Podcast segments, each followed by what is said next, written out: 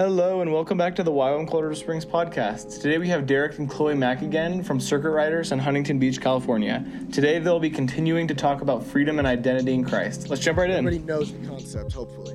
Uh, can you imagine? I'm a Cowboys fan, so you can you can throw rocks at me later. But um, I'm a Cowboys fan. Can you imagine if you went to a Cowboys game with 90,000 other people? You're sitting there in the stadium. First play is about to happen. The offense is in the huddle. They break and they run to the sidelines. Okay, it's kind of weird. Get back out on the field. Quarterback calls the play. Break, run to the sidelines. Now, after a while, you'd be like, this is strange. They're supposed to play the game, they're supposed to run the call, they're supposed to take action. Yet, isn't that what happens on most Sundays in America? The pastor, ready? Here we go. We're going to call this play. You're supposed to do this this week. And then what happens? Break. We run to the sidelines. Your life is supposed to be a torrent of action filled surrender and servitude to Jesus. You are not supposed to show up once. How boring is that, anyways? I want you to think do you really think Jesus died so that however many American Christians there are could show up once a week? I find, I find that a tragedy ultimately. Did you know that there's 3.1 billion people across the globe that have never heard the gospel?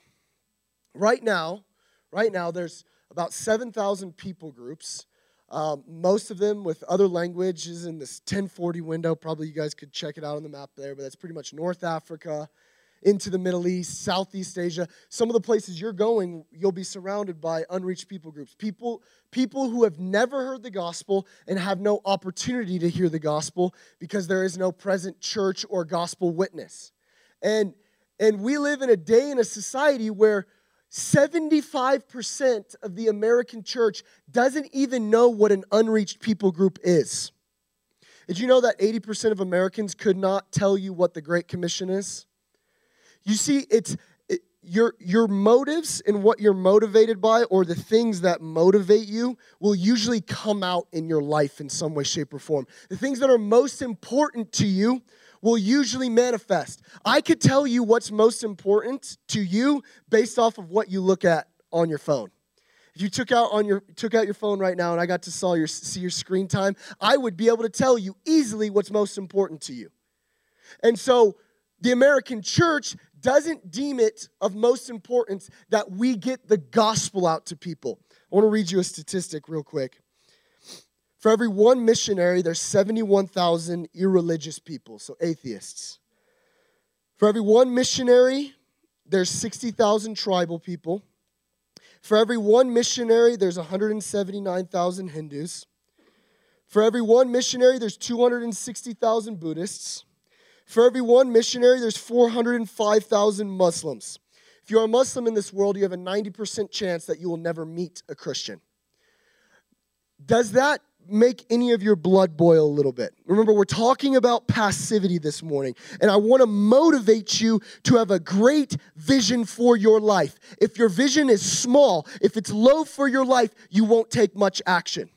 Right now, there's 40 million people trapped in modern day slavery. There are more slaves on the planet today than there ever have been in human history most of them in sex trafficking or forced labor or something of that sort. Does that make your blood boil? Or does it make you go, okay, this DTS is a good experience. I'm going to do it for six months, and then I'm going to go back to school and do my own thing. You know, this idea that we as American Christians can sit around the Bible and say to ourselves, I think I can tell Jesus what I think about stuff. You know, how many of you have ever called Jesus King? Anybody done that? Has anybody ever called Jesus Lord? If you've called him that, would your life reflect Jesus your Lord? Now, remember, Lord is this term where you're going to submit to what this person says. So when Jesus says, All authority in heaven and earth has been given to me, therefore go. What do you do in your mind? It's for someone else. It's for the special Christian, for the special missionary. It's for the it's for the whoever, the wherever. I, I want you to think about this. If you or if someone were to say, it's the pastor's job, those 3.1 billion people, or it's another YWAM base's job, or it's someone else's job that's not Christianity at all. Some of you probably aren't called to the mission field long term. You might be called to the business world. And you know what I say to the people who are called to the business world in this room? Make millions of dollars, seriously, make millions of dollars and give most of it away. I, I've been around so many people where I, I had this friend, it kind of doesn't follow Jesus anymore, but uh, he told me he was going to go make money, and as soon as he started to make money, he uh, forgot about the mission world and forgot about wanting to give it away. It's such a, a da- both sides are dangerous, where you can sit in the mission world and you can go, there's all these needs, and you can wait for someone else to take the first step. What are the steps that the Lord wants you to take on your outreaches, on your DTS right now, that set you up for 60 years of a life filled with action, no passivity? I want you to think about this too for a second. The book of Acts is probably the most compelling form of Christianity that could ever have been written about. There isn't anything more exciting and thrilling than to read the book of Acts. And in Acts chapter 2, there wasn't a like long discipleship program between salvation and people selling houses for one another. Can you imagine going to church service next week? Pastor's like, okay, next week's house selling week. Bring your friends. How many people showing up? If we got hot dogs, we'll show up though. Can you imagine? You go home, you're like, okay, this crazy guy came to my DTS, told me I should be a missionary the rest of my life, that I should take action the rest of my life. Um, I'm going to go to North Africa. The only problem is I don't have any money. Youth with No Money. That's the organization I joined. And so before you can finish your offering sermon to your church, someone in the back stands up and says, I'll sell my house for you. There wasn't a long discipleship program between salvation and selling houses for one another. Why? Why? Because they saw that when Jesus said stuff like John 13, a new command I give you love one another just as I have loved you. We go, let's put that on the bathroom wall. Nice little old school house on the hill there, and then we'll put love one another on it. And that's kind of all we do with that. But Jesus is probably giving the most audacious command. How did Jesus love you? Did he love you by giving you a bear hug on your side and saying, Love you today, brother. Coffee's at the back. How did he love you?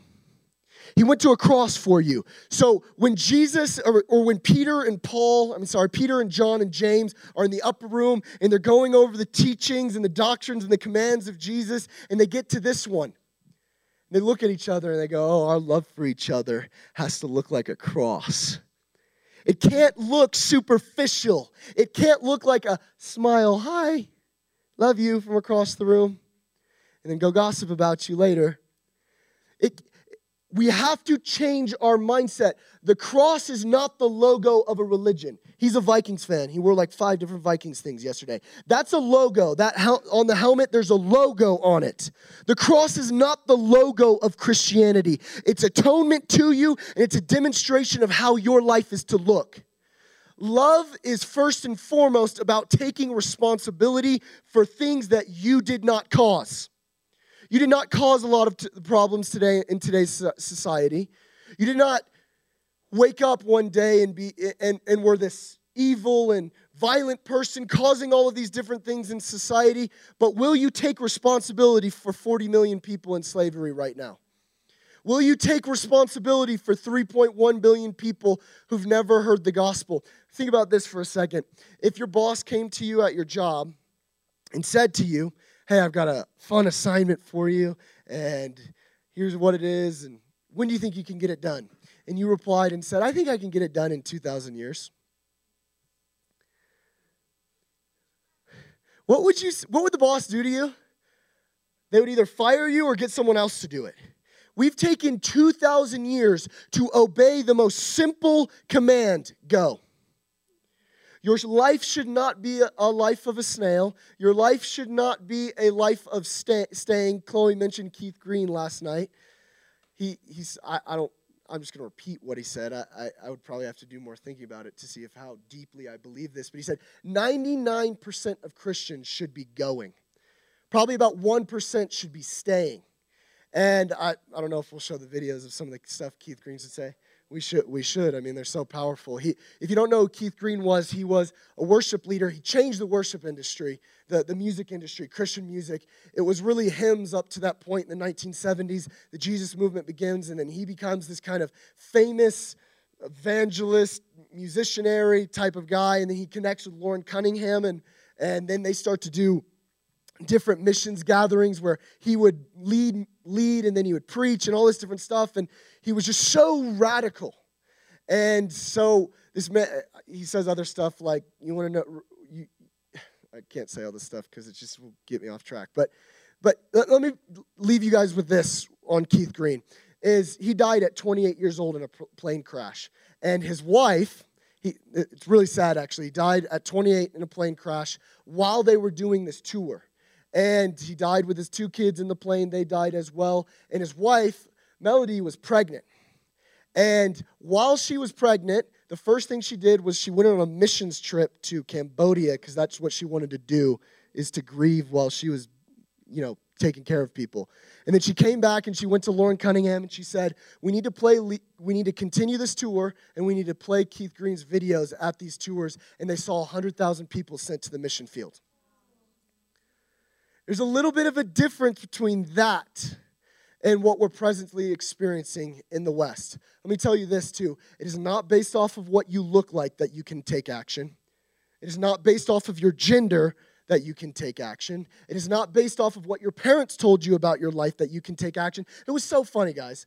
I, told you guys yesterday I was this drug addict and all this different stuff, and my parents were quite mad at me throughout my whole life, and blah, blah, blah. I became a missionary, and they got more mad at me. And I was like, this doesn't make any sense. Like, I'm following Jesus now. It's not based off of any of those things, it's based off your yes. It's based off of your ability to get up every morning and focus and, and set your eyes to other people and the needs around you. If you never felt like you could speak, well, today's your day. If you never felt like you could lead worship. Maybe some of you are called to that. Well, today's your day. If you never felt like you could take action because you didn't know what to do, I would rather you be the guy or the lady who has all the passion in the world and doesn't know what to do with it than have no passion and all the ideas because the ideas are never going to get done without that passion, that ability to say yes every single day. Choosing costly action, an, an action filled life has three things you have to say no to first. Number one is selfishness. Do you guys find it funny that we've invented phones with front front facing cameras? Where we where we take photos and then we edit those photos to make them look better than we do. And then we post those photos for everybody to see and then we tell people what we think about stuff. Anybody find it weird? Can you, ima- can you imagine like how many of you are 90s kids in here Anybody a 90s kid? Okay. You remember your mom used to put like photos on the mantle and on the coffee table. And can you imagine walking to someone's house with their Instagram page looking like what your mom used to do? And you walk in, you, oh, wow, just a photo of you, and another photo of you, and another photo of you, and another photo of you, and another and photo, photo, photo, photo after one after the other is you. Did you know in 2017, Americans spent $971 a day I mean, $971 on Christmas Day alone. 51% of the world lives on $2 a day or less, which means that if you worked every day and made those $2, that you would make less than Americans spend on one day of the year. Any form of Christianity that can look at the world around you and it be more about you and narcissistically looking at everybody and wanting them to see you rather than giving yourself away. What can you give yourself away to? Ladies, Chloe mentioned it yesterday. This girl going to this orphanage, and she was so consumed with the need around her that she forgot about her pant size. And she forgot about what her hair color was and all this different stuff. It's not that you shouldn't take care of that and blah, blah, blah. But here's the thing the ultimate point is this stop focusing on ourselves. focus on other people. It's hard. Why? Because you go around and you'll drive past billboards, and what do the most billboards say? This is the vacation that you deserve. And here's what you need to make your life better. And everything around you is built on making you think about what your needs are and what your wants are and what you think about things. You guys have the opportunity on your DTS and, and throughout your life to make a statement to your generation that it's not about me any longer. As Paul said, Christ died so that we would stop living for ourselves. Second thing that we need to rid ourselves of is laziness. And laziness is just the ability to delay. And I'm going to attach these two together laziness and delay. These are the last things I was going to say. You cannot delay in the call of God on your life. Joy Dawson, she was one of the founders of YWAM, and she said this statement. And Chloe and I actually met, uh, kind of started liking each other at a Joy Dawson meeting. She preached for six hours straight, it was intense. Um, but it was powerful. And she said this she said, delayed obedience is still disobedience. Delayed obedience is still disobedience. Where are the areas in your life that you have been delaying? I want you to think about this for a second. How many of you, you know, are you guys going to have like some crazy prophetic person come in at some point or whatever? Any speakers that are going to, okay, maybe, okay, whatever. You know, a lot of us, like, we want prophetic words and all this different stuff. And it's really dangerous to want prophetic words without be- obeying the last thing that God told you. Here's why. Because usually what's going to happen is you're either not going to get any more words about your future, about your life, or worse, you're going to get false words about your future that make you feel good about stuff. And you're always going to be searching so that you can feel good about something. What's the last thing that God's told you? If you don't have anything that God has spoken to you, then this is where you should start. What are the, the simple things here that you can obey today? Like, how can you lay down your life for the person sitting next to you? That'd be a good way to exit passivity and enter into this joyful, obedient, surrendered yes. How many of you have a messy roommate? Don't raise your hands. Just give me a little like. and then other people are looking back at him and going, he's messy too. Um, just give me a little wink if there might be one person who's messy in here. Okay. You know, we had this saying in the early days of circuit riders that you weren't to uh, you weren't to get mad at your buddy just because they didn't know how to make their bed properly. We had this statement: if you can make your bed, you can raise the dead. I don't really know where that came from in the Bible, but um, still trying to search for it. But the principle is this: is that if you will be faithful in little things, God will give you much. Oftentimes we're like, I want to obey the big thing. I want to climb Mount Everest. I want to do this. I want to go there. I want to do that thing, right? But then we can't even we wait to do our taxes or we get mad at our buddy when, you know, they get a little crumb on their face and look at this guy, he's such a slob or or this, that, or the other thing, right? And we're not able to serve in the small and the little things, the quote unquote little things. And so we wonder why that Jesus doesn't always give us those big things. You start with the person next to you, you start with taking action with them. You start with taking action when you go to Chipotle. You guys have the best YWAM base, by the way. You have a Chick fil A, you have a Chipotle, you have all this different stuff right there. And so whenever you go to those places, you start right there. And you do what I said last night you look at your buddy and you give him a little wink and you go to the cash register and say, hey, man, my friend has something he wants to tell you. it's a perfect way because you're awkwardly sitting there and you have to say something. You start with the person in front of you, and then God will show you those faithful steps. And little did you know, you would end up on a stage one day preaching. Guys, do you think that I sat in high school after doing all the drugs I did, that I would ever imagine that I would ever be speaking to 30,000 people in Kansas City in a stadium. Not a shot in my mind. Honestly, I took public speaking my junior year of high school. I got a C. I hated speaking. I got one A on one essay, on not on one essay, on one speech, which was when they had you give like a speech about a movie, and I did Forrest Gump, and I did his voice, and everybody laughed, and I got an A, and that was it, right? And so I never thought I would speak publicly. None of the things. But I start, when I became a Christian, I started, okay, I got to serve the people next to me, next to me. I got to do these little things well. And then God will elevate and God will move you and He will place you where you need to be placed so that the high vision that you could have for your life could actually be fulfilled. So, we're gonna can you can you come up here? Are you ready? Okay. We're gonna go through this these check boxes. These are a little bit more specific when it comes to passivity. These are a little bit more specific when it comes to passivity than than everything I just said was. Um, I wish we had the manuals with everybody so they could read it too, but it's all good. Um, okay. We're gonna get wild. Buckle up. I need some volunteers for some Bible verses. James 4 17. You can do um, Proverbs 24. And you will do Proverbs 10 4. Let's do one more. How about that?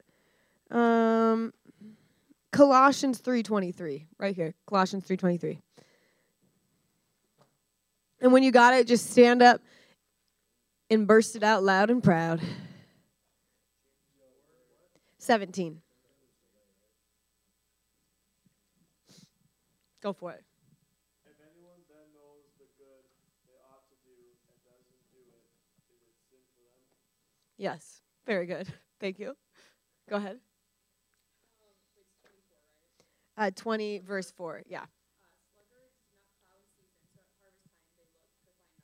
Okay.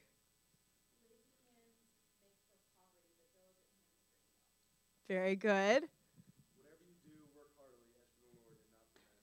Love it. Was that it, right?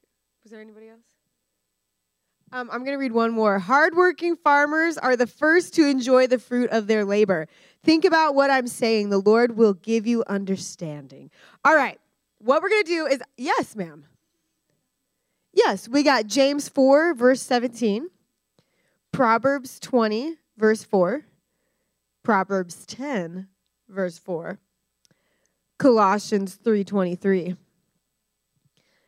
So what we're going to do is we're going to have a little class vulnerability together and this is literally my favorite part of coming to DTS. I would have just come for just this moment. I am going to read symptoms of passivity. And if something applies to you, I want you to let out a check. I want you to groan. I want you to just, you know, show your classmates that you're resonating with it. Can we practice? Perfect. Very good. Okay. So the first, the, there's a few subjects. Passivity is a lack of initiation. Are we ready? Here we go. Symptom one. I walk in passivity when I fail to initiate conversations with others, always waiting for someone to come to me. I am passive in building relationships. I do not call others. I do not I do not call people back when they call me. I do not initiate activities with others. At church or social gatherings, I tend to hang back until someone talks to me. I do not affirm others, I withhold words of blessing. We're all scared of that one. uh, I do not initiate growth in my relationship with the Lord. I cannot seem to motivate, motivate myself to read, pray, or worship. I feel no urgency or hunger in my relationship with God. I feel content with where I'm at spiritually. I want to grow in the Lord and I know what to do, but I don't do it. Yeah. I know I need someone to pray with me for freedom, but I never get around to ask. Conversations with others about God do not motivate me. I do not initiate in serving others because I figure someone else has got it. Mm. I do not believe I can change the way I am. I often let others do what I could do myself. All right, are we ready for subject two? How are we feeling so far? okay, this is great, right? Passivity is a form of independence and it leads to isolation. Turn to your buddy and say isolation. Oh, yeah, yeah. Passivity is a form of independence and leads to isolation. Here we go. I resist interdependence. No, you have to repeat. Very good. She's ready. I do not ask help from church body staff members. I do not offer help to others. I see myself as more of a private Christian. I am critical of the way things are done in my church or here at YWAM, and I doubt, I have doubts about leadership. It seems best for me to keep my distance. oh gosh.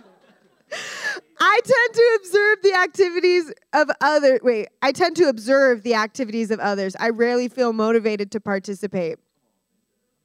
I feel like I don't need anyone else. I feel unworthy to be in relationships with others. All right, subject three. Are we hanging in here? We've just got a few more. Passivity is a form of resistance and rebellion. Say rebellion. All right, we all got a little touch of rebellion. Don't be afraid. Here we go. I resist God's forgiveness by not taking the authority Jesus has given me over sin. I resist obedience to the Lord by allowing sin to remain in my life. I do not seek the place of repentance. I have become familiar with and indifferent towards sin in my life. We're doing great. We're doing great.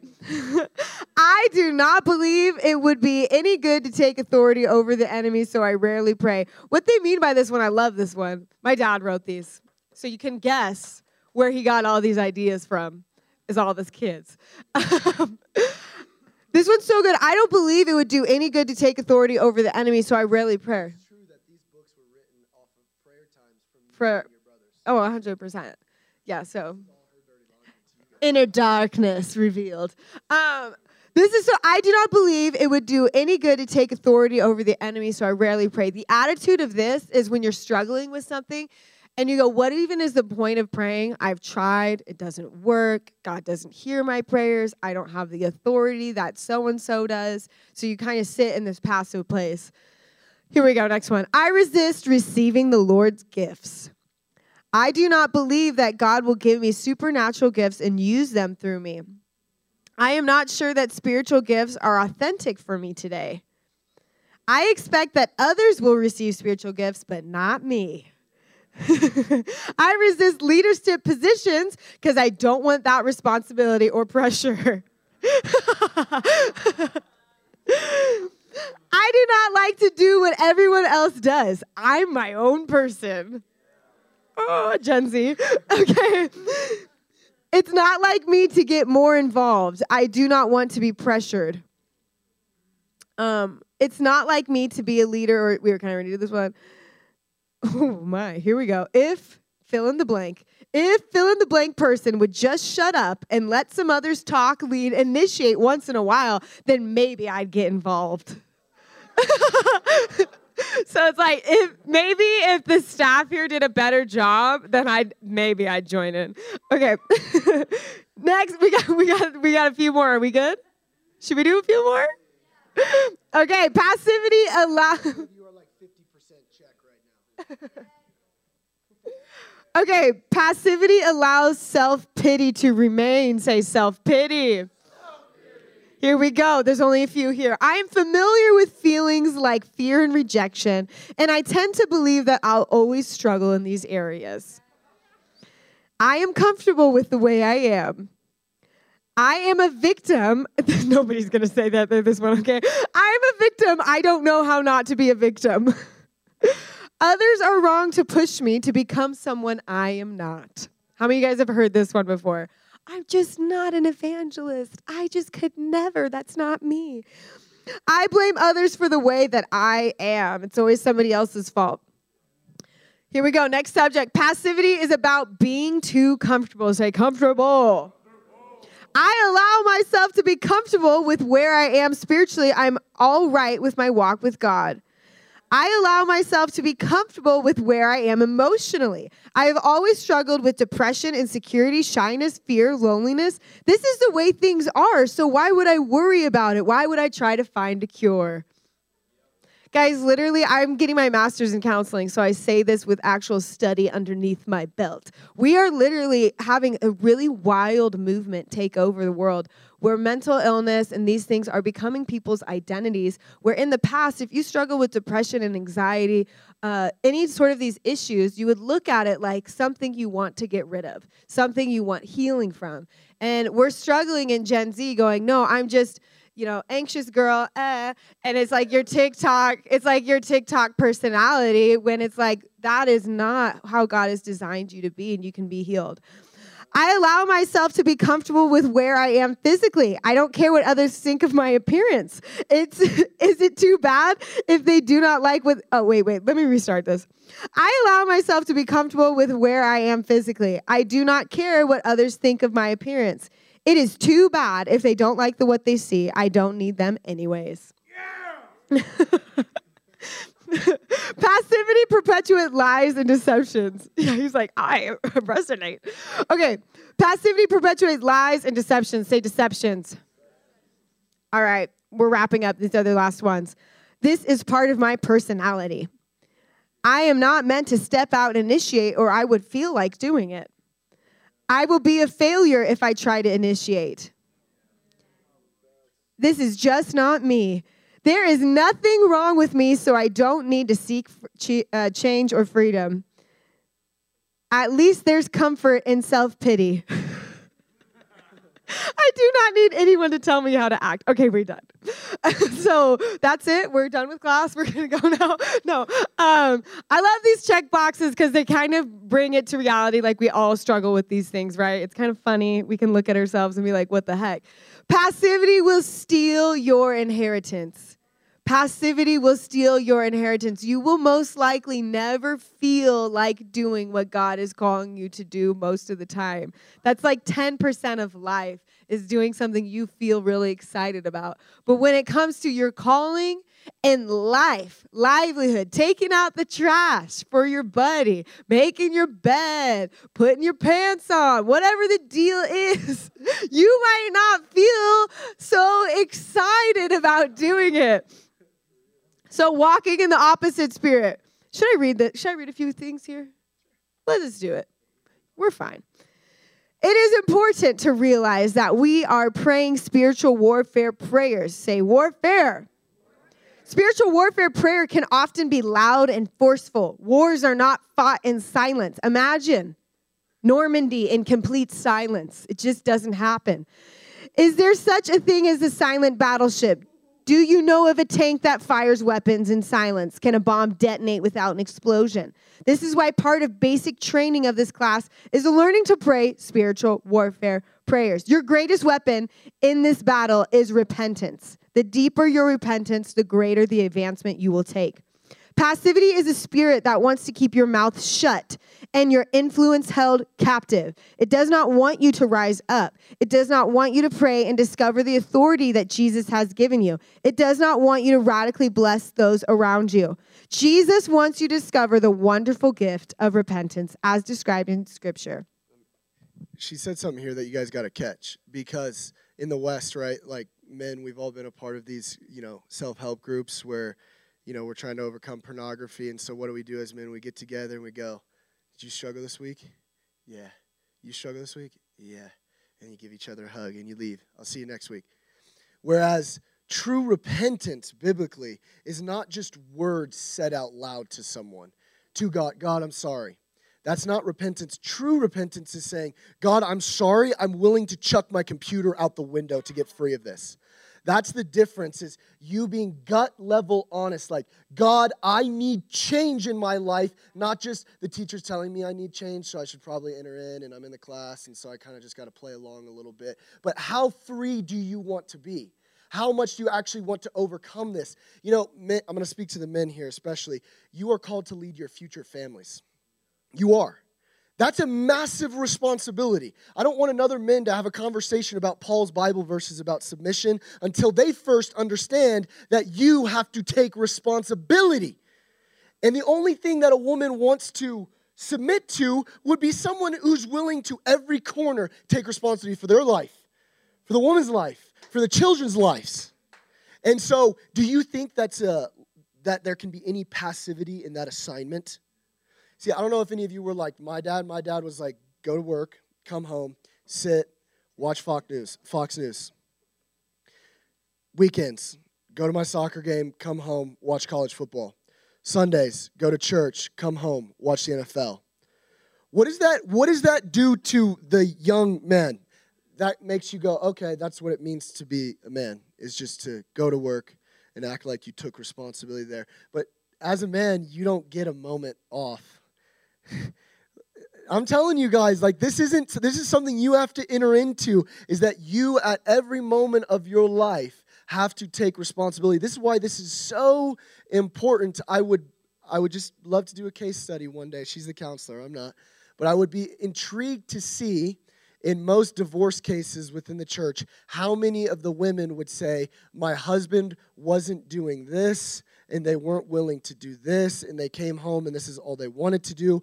And what they're saying is passivity. That that was the testimony of my parents' divorce was my mom was always so upset because my dad didn't want to take responsibility for things in his life. This is absolutely essential to your future marriage. I know it's intense, but it's true. And I want to hit on this too with everybody is there's this interesting thing my dad starts hitting on is not participating because we don't feel worthy. And for some reason, whenever we struggle with self hatred or unworthiness complex, I think there's like special terms for it now. I don't know, imposters condition, whatever it is, syndrome. I don't know. Listen, whenever we struggle, it's kind of like a cute struggle. Girls, you know what I'm talking about. Self hatred is kind of cute like your buddy compliments you and you're like oh no not me and you like chuck it away. Uh, it's kind of like cute and funny. But what the what what we're hitting at here is unworthiness saying uh, god can't use me like that. I i'm not worthy to participate. I'm not a leader. Like to look at yourself and say you're not a leader. I'm sorry. No one in this room is not a leader. Every single one of you are. That's right.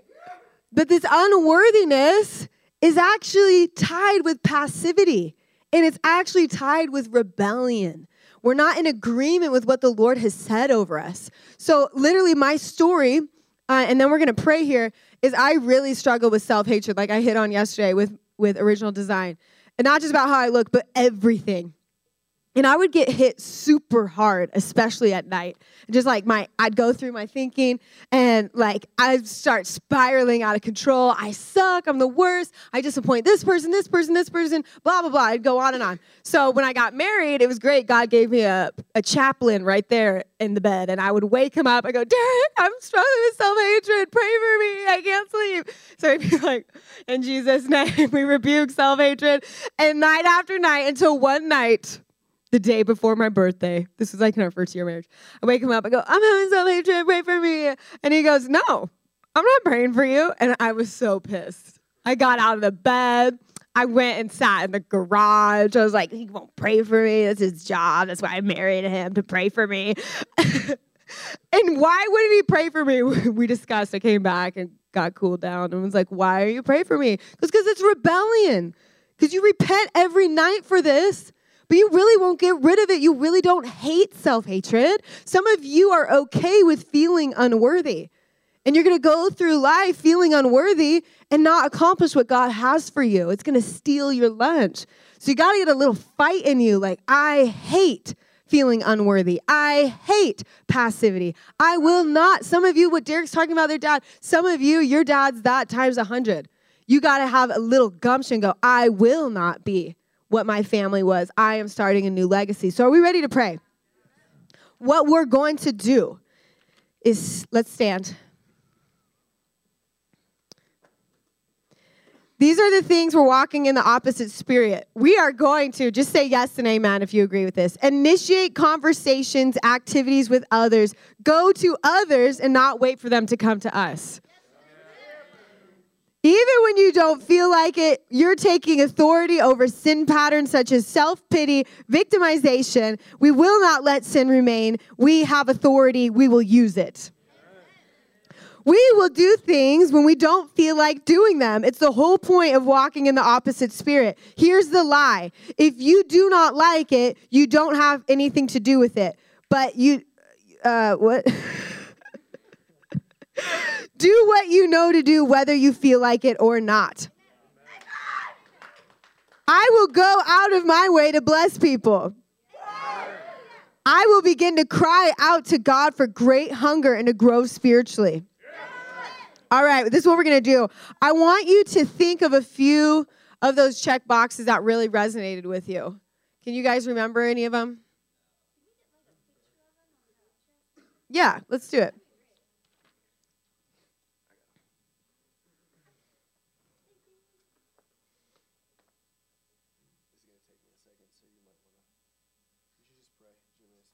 We'll do a general prayer and then you're going to divide up with your buddy and go buck wild. Is that good?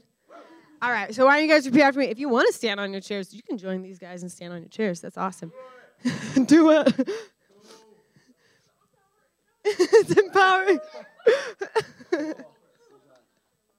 All right, repeat after me. In Jesus' name, I, repent for passivity, for rebellion, being a victim, self pity. I repent for waiting and thinking everybody else has got it. I hate, I hate passivity. I will not be marked by passivity. I receive your forgiveness. All right, we're going to rebuke. Let's go out. In Jesus' name, I rebuke passivity, rebellion. Get out of my life. Get out of my life. I declare I will initiate. I will radically initiate. I will be uncomfortable. I will do what you've asked me to do. In Jesus' name. While we wait for these pictures, I want a popcorn 10 second prayer. And if there's something on your heart during this whole passivity worksheet and you're like, okay, I got to go do this, like this is what I need to do today, can you just declare it out loud?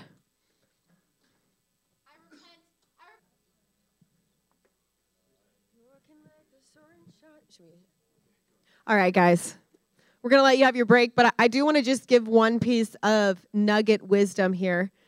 Um, if you in this time are like, man, there's some sin in my life I really want to get free of, we keep hitting on pornography, any sort of addiction. You know, maybe you're video game addicted and you're like Nintendo DS all day. I don't know what it is.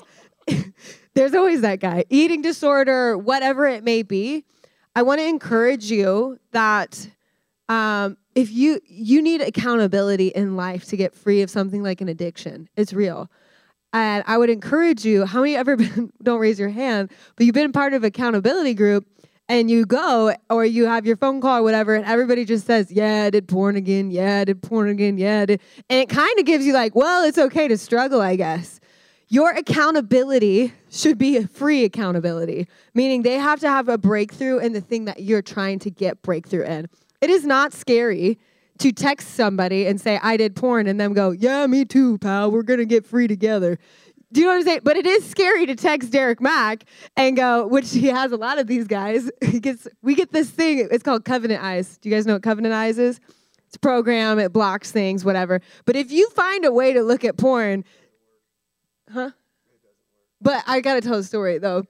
We're sleeping one night and phone goes red alert. Open it up, and it just alerts you right then when the dude's doing porn. Just and it's scary because Derek could call him right up and go, "Hey, I just got alerted right now." It's only happened once or twice, but it is disturbing because you wake up, and you're like, "Red alert! What's happening?" Anyway, all I'm saying is we're talking, we're talking too too openly here, but just this is the only super in depth moment here. Point is, get accountability, but get free accountability. Get somebody who has breakthrough in the area. Okay, we'll take. How, how long of a break do you guys usually take? T- let's 10, uh, 10, 10 minutes. We're gonna preach for 40 minutes straight, and you're gonna have a preaching buddy, and it's gonna be absolutely amazing. This is our application to passivity: is that you would take action, you'd open your mouth and you would get in that habit of doing something rather than just taking in information. So, 10 minute break, and then we're going to come back together and we're going to do some preaching. Uh, okay, guys, find your seats, find your seats. I want you to take out your phone or a notepad and you're going to write something first. You're going to write your testimony and your testimony, and you're going to write. I'm, we're going to practice preaching the gospel today in a kind of three to five minute condensed version. And we want to be able to give you that skill tool so that you can do that on outreach or you can do it here on your DTS, but just so you could feel confident. See, confidence comes when you, how many of you were in sports in some way, shape, or form? What sport did you play? Okay. Were you a good soccer player? Yes, of course he was. Look at him. Um, he looks like Cristiano Ronaldo. Um, imagine, right, you felt more confident while playing when you know you had practice and you were prepared, correct? That's like everything in life. It's hard to have confidence when you go out on the streets preaching the gospel if you're like, the first thing you do is like, you don't know what to do with your hands, and you're like, so there were two people in a garden, and do you want to be baptized? And you're kind of like, you skip everything, you just don't know what's going on. If you know what to say, you can at least have confidence that you can get the words out. So, we got to start with our testimony though because our testimony is the doorway this is not the gospel but it is the doorway for someone to be intrigued about what jesus has done in your life i want you to write a one one and a half minute version of your testimony. This might be two or three paragraphs. And here's what i want you to do. If you've ever heard a testimony that's super intense right? And like 90% of the testimony is about like when i was six i started to kill cats. And then when I was 11, I started to kill dogs too. And it just gets so intense that you're like, where, where did Jesus come into this story, right? And so it's important to share what you were like before, but you don't have to go into the super in depth nature. Sometimes people uh, can get more disturbed by you than they can be encouraged by your testimony if you share a little bit too much of the details. So I want you to write one, one and a half minute testimony what were you like before? I was depressed. I was suicidal. I was a drug addict. I was whatever. Or if you don't have that crazy testimony, you can share. Honestly, this is just as powerful that I never had those things because Jesus saved me at a young age.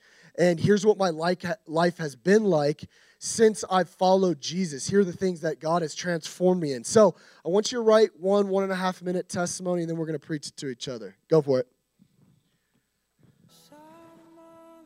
still need a minute? Okay, how many of you are done? Okay, if you're done and your partner is done, then I want you guys to uh, stand up. Go ahead, stand if you're done. Go, go, go. Let the other people finish. And I want you guys to start preaching, and everybody's going to do this. Here's what we're going to do you're going to do as if this was live action, as if you don't know who that person is. And here's your opening line Hi, my name's Derek, and I want to tell you something uh, that changed my life and jump into your testimony. That's simple. You ever started to do evangelism and you're like, you walk up to someone and you're like, hey, you ever seen the weather? It's just like amazing. And it's just super awkward as you go into it. So it's better just to be normal, straightforward. Hey, man, I saw you and I wanted to share this with you uh, about what Jesus did in my life. So that's your opening line. Hi, my name's Derek. Can I share something with you? Uh, the person says yes, and then you jump into your testimony. You ready? Sound good? I'm gonna time you guys, and we're gonna go. We're gonna go for like a minute, minute and a half. It's okay. Yeah, you guys can spread out. You don't have to stay in your chairs. Hi. Yeah. Use your own name though. Sadly, you can use my name. It's fine. It doesn't matter. Okay, I'm to give you guys a minute, minute and a half. Once you are finished writing your testimony, you're just to start. You're to jump into it. All right, three, two, one. Whoever wants to start, go. Okay, guys, everyone have their seats. If you haven't finished, you'll have more time to finish in a minute. We are we are now going to go. Shh, shh. We are now going to go speed round on the gospel. Remember, we're going to do we're going to try to keep this concise to about three to five minutes so that you could share with anybody on the street or on the plane or, you know, as dialogue happens, you can share more or less. Just really up to what the Lord's doing in any given situation. So, like I said at the beginning of this, Chloe said this yesterday too as well, is you live in the most biblically illiterate generation ever in human history. 2% of people have a and I'm just going I'm not going to explain this, just assume it means that people don't really read their Bibles, but 2% of people in America have a relationship with the Bible, meaning they read it on a consistent basis. 2%. So when you mention Abraham, David, Noah, if you ever mention those guys, when you mention people in the Bible, you can't assume anymore that people understand what you're talking about.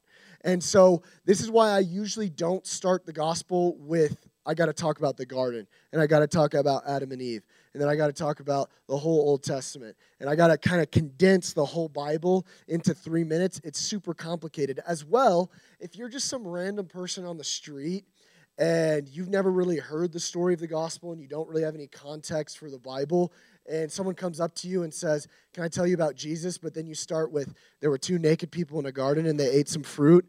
Um, it's really not going to connect for them on how that applies to the sin in their life. So I always start this way. Romans 3:23 and this is just simple Romans road. You can look it up online. Um, I'll probably send something to John here in a second where uh, where he can put it in the group so you guys can see this as well. Romans 3:23, I need someone to read that. Can someone take that for me? Okay, you got that? Romans 3:23. Romans 6:23. You got that? Romans 5:8. You got that? Um, and Romans 10:9. You got that? Um, okay. We've got the problem of the gospel, we've got the peril of the gospel, we've got the solution of the gospel, and then we've got the response our response in the gospel. So who had Romans 3:23? 3:23? Someone took it? Okay, stand up. Read. Yes. Romans 6:23.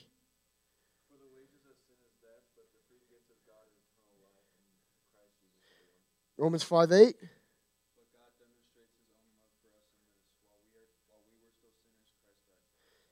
Romans 10 9.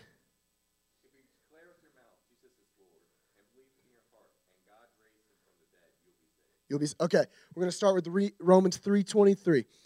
All have sinned and fallen short of the glory of God. You know, when you start talking to someone and you share your testimony, that's why we did that for, first. It's a it's an entryway. I always say this people, I used to be a drug addict and then I met Jesus. What would be the natural response for someone to go, especially in our context of postmodernism, no understanding of truth, no understanding of the Bible, what would someone's natural response to be? You're a drug addict, you met Jesus. Who's that? It immediately leads you into being able to talk about Jesus and what he's done. And oftentimes when people talk about the gospel, they skimp a little bit on the sin side of things.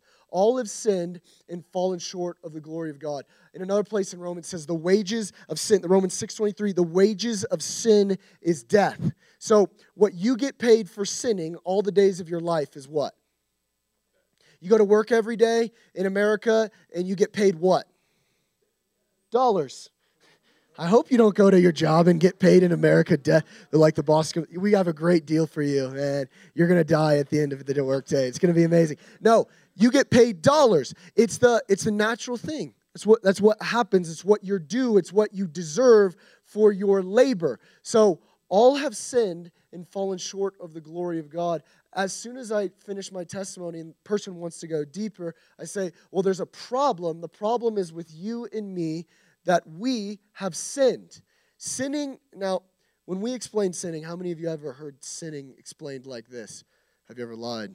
Have you ever stolen? Have you ever cheated? Have you ever done these things? Ha ha, you've confessed to being a lying, thieving, adulterous sinner, right?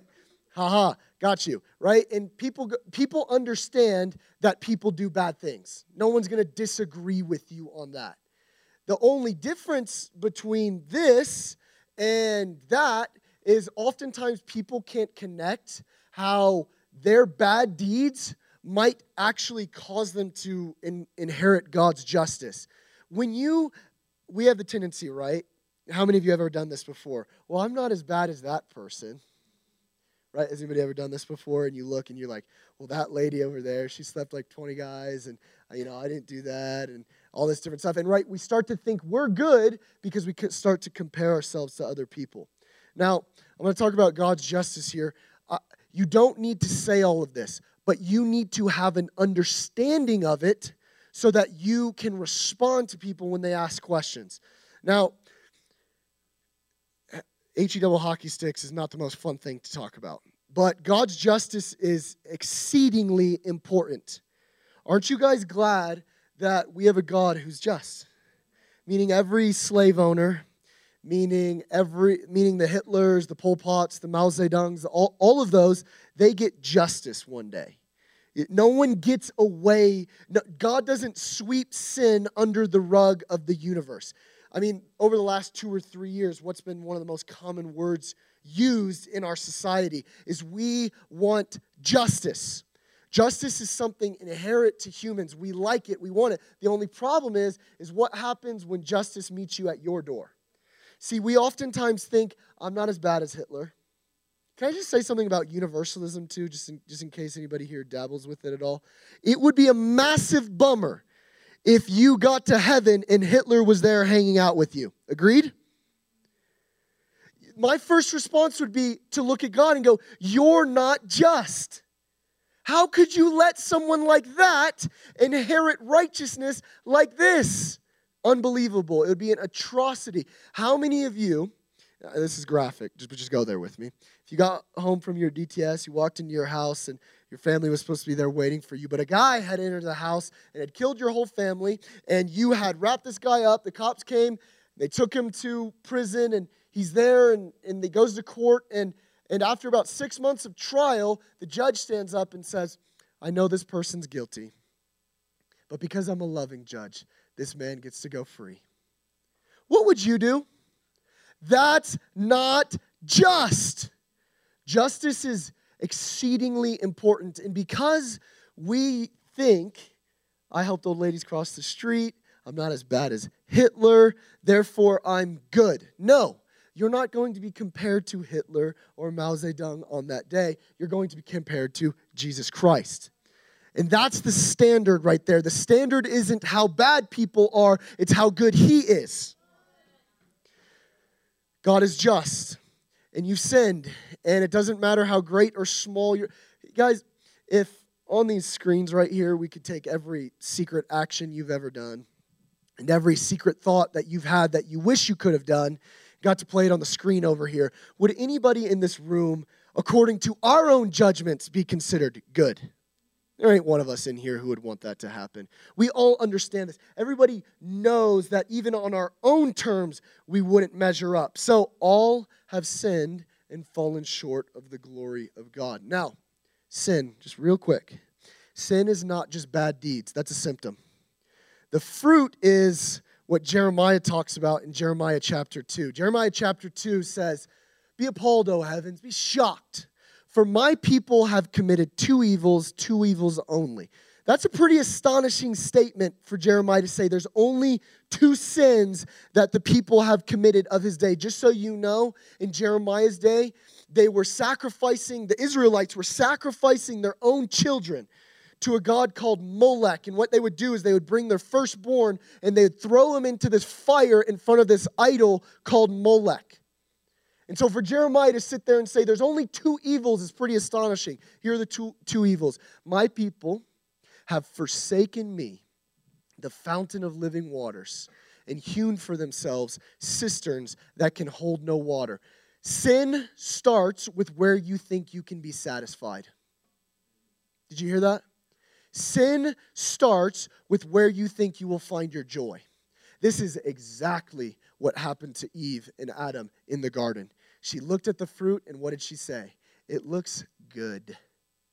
Doesn't that where isn't that where most sin starts? It starts with desire. It starts with you want what with what you want. And what Jeremiah is saying is they've forsaken me, the thing that actually can satisfy, a cistern that has water, a fountain of living water, and they've hewn for themselves cisterns that can't hold any water. Money, sex, whatever it might be for you, or what it might be for those people out there, Though it, you know, you can take a good thing and make it extremely sinful.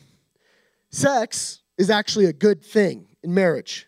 But you can take it and you can corrupt it and you can make it your idol. That's what Jeremiah is saying. You can hew for yourselves cisterns. So, when you tell people that they're sinners, you're not telling them, hey, you've just done a couple bad things.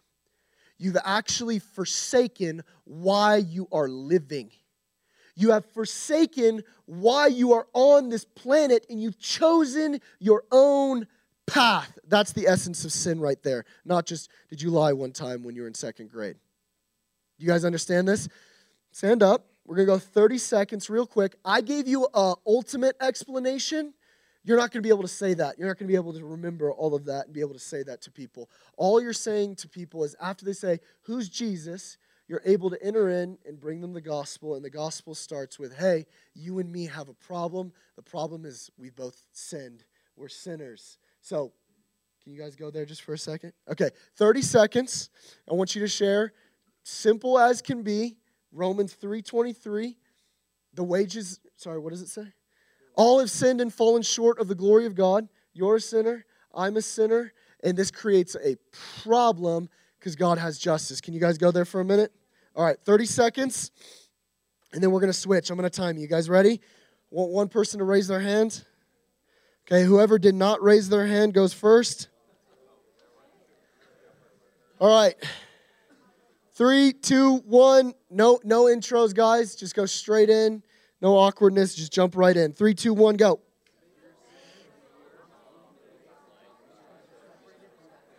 Okay, pause, pause. We're going to start over now. Next, next thing is because we're sinners, God has justice. And okay, that's fine. That's fine. You get to do it again now. You get to do it better. You can redo. Fun. How exciting. Because we're sinners, God has justice, which means each one of us gets paid with what we deserve, which is sadly death. Simple to say. If you if you already did it all in 30 seconds, redo and get a little bit more wild. And, and always, guys, if you don't feel like you're hitting it, pause, deep breath, restart. It's okay to restart. Everybody, t- give me a little smile. It's okay to restart. Good. All right. All right, person who went first last time goes second this time.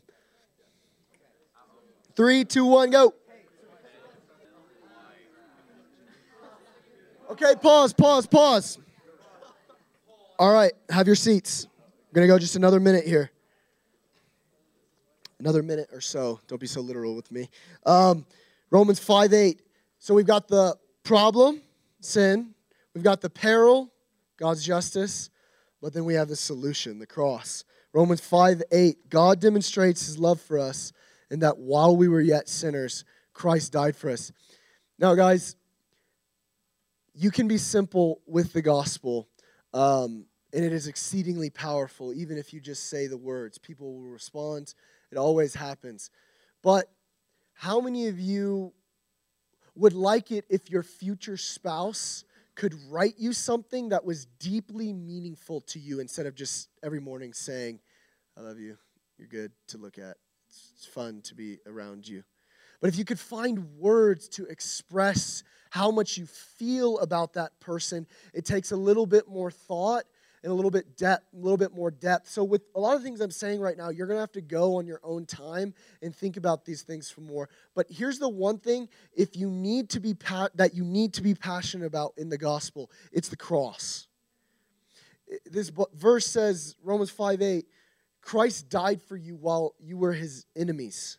Now, in Romans 5, it talks about some would even die for a righteous man. You, you, would find, right? Some of you in this room, if you're passionate enough, would die for a good cause.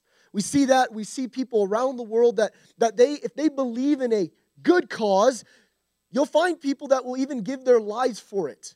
But how many of you would die for prostitute? How many of you would die for a murderer? How many of you would let's get even more controversial. How many of you would go to a prison and die for a rapist? Probably none of you. Actually, I know none of you because when it's easy to be ethereal in here and say, Would you die? And you go, Well, I feel like, you know, I'm a good Christian, so I might do that. No, go to a prison and say, okay, you can take this man's place on death row. You do it? No, none of you would do it. And so the idea that Christ died for you while you were his enemies is kind of like a World War I analogy where they had the trenches and arms were put up both ways and bombs were going off. And it's as if Jesus came out of his trench, walked across the way, disarmed everybody's unbelief, opened up his hands, and said, Look what I've done for you. That's the essence of the cross, is that, that God became a man. Once again, I said this yesterday, which is just astonishing. How, how do you fit a nuclear bomb inside that metal shell? How do you fit a redwood tree inside of a little flower pot? God became a man, and the very people that he created, can you imagine Jesus forming Pilate in his mother's womb? Or the Pharisees in their mother's womb? And yet he, he made wood, he made trees, and yet there he is hung on a tree. Can you imagine? You got to find words to talk about the love of God that goes beyond cliche. The cross isn't just something else, it's the epicenter of human history. It's the very place where you find your significance. It's the very reason why you can sit in this room and you can find joy and your life has meaning is because of what Jesus did on that cross. No cross, no life. You find life from it, his wound. So let's stand one more time.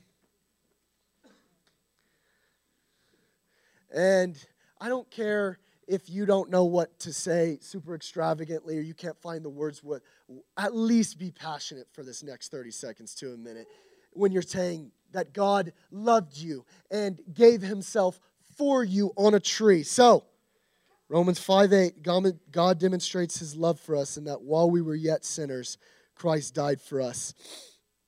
Raise your hand. Okay, that person's going first this time.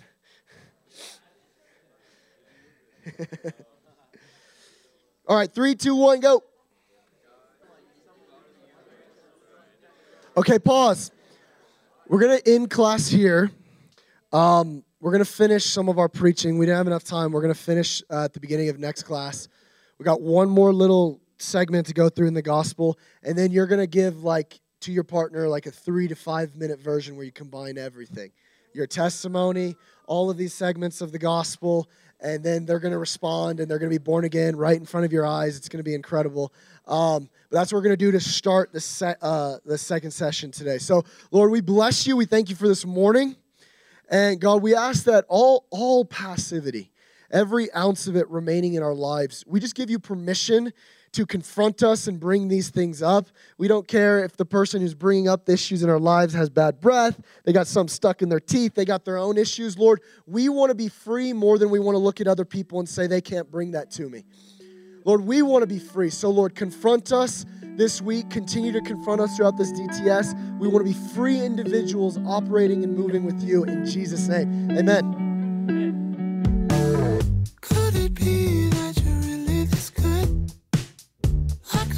In summer.